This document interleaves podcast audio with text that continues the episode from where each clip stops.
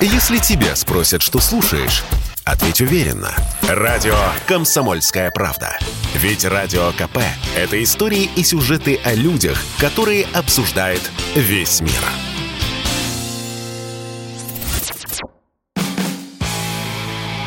Автоньюз. Совместный проект Радио КП. Издательского дома «За рулем». Депутат Госдумы Иван Сухарев предложил провести амнистию по автомобильным штрафам. Объясняет он это тем, что в нынешнее санкционное время нужно облегчить жизнь автовладельцам и назвал свою инициативу необходимой, обоснованной и уместной. С вами Максим Кадаков, главный редактор журнала «За рулем». Иван Сухарев считает, что нужно освободить водителей от ответственности за совершение мелких нарушений, которые не представляют большой общественной опасности, которые перечислены в главе 12 КОАП России. При этом депутат считает, что амнистию нельзя проводить по пьяным статьям, то есть за вождение в нетрезвом виде, за передачу автомобиля нетрезвому водителю или за отказ от метасвидетельствования на состояние опьянения. И я обрадовался. Наконец-то кто-то подумал о жизни простых водителей. А потом вспомнил, что 12 глава Кодекса об административных правонарушениях – это вообще про все. В ней перечислены наказания за нарушение скоростного режима, за нарушение правил разметки, включая разворот через сплошную, за езду непристегнутым, за нарушение правил проезда железнодорожных переездов и перекрестков. Да вообще за все. А ведь амнистия – это речь про прошлые периоды. Выходит, депутат предлагает не платить наложенные ранее штрафы?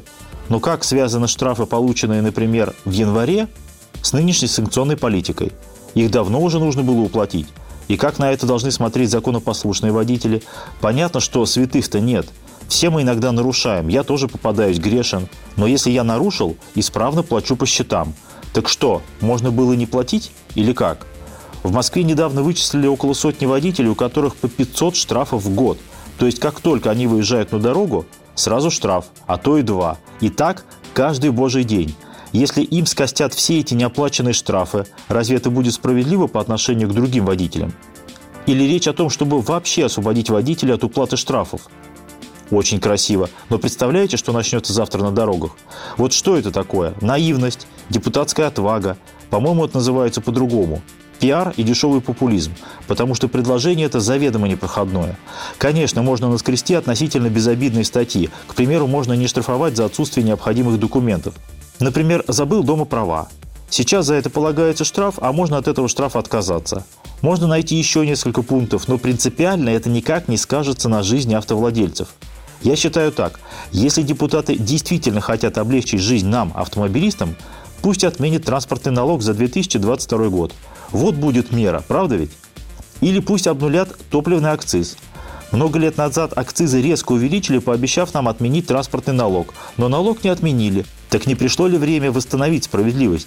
Сейчас доля акциза в цене литра бензина составляет чуть больше 20%. Представляете, если бензин завтра упадет в цене на 20%, вместо 50 рублей будет 40 рублей за литр. Вот это мы сразу почувствуем.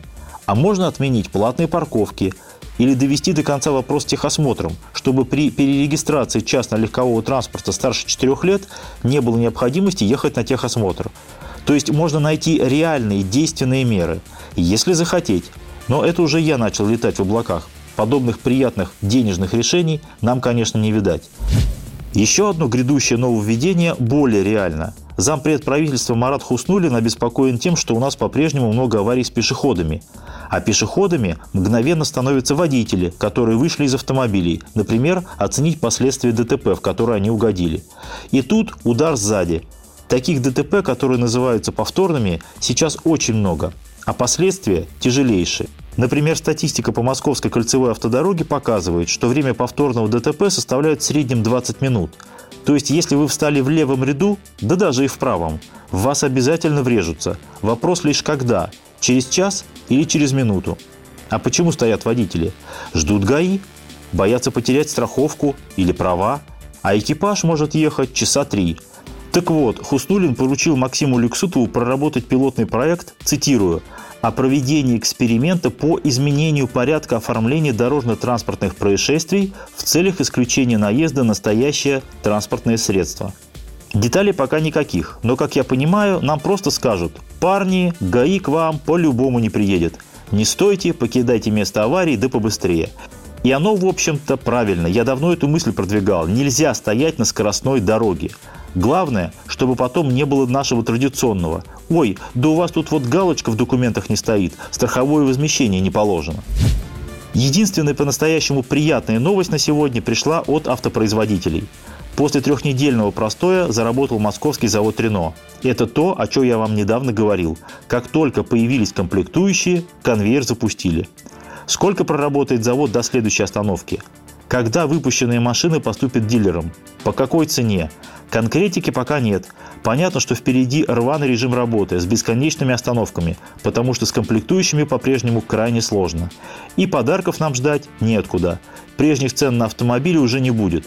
Но все равно это позитив, потому что те машины, которые еще можно было найти в продаже, дилеры предлагали и предлагают по неадекватным ценам, в расчете на дурачка – Дастер за 3 с лишним миллиона рублей – это за гранью добра и зла. Уверен, что машины из новых партий будут дешевле. А еще важно, что и многие другие производители настроены позитивно. И это вселяет хоть какую-то уверенность в завтрашнем дне. Так что не унывайте, еще поездим. С вами был Максим Кадаков, главный редактор журнала «За рулем». Автоньюз. Совместный проект радио КП. Издательского дома «За рулем».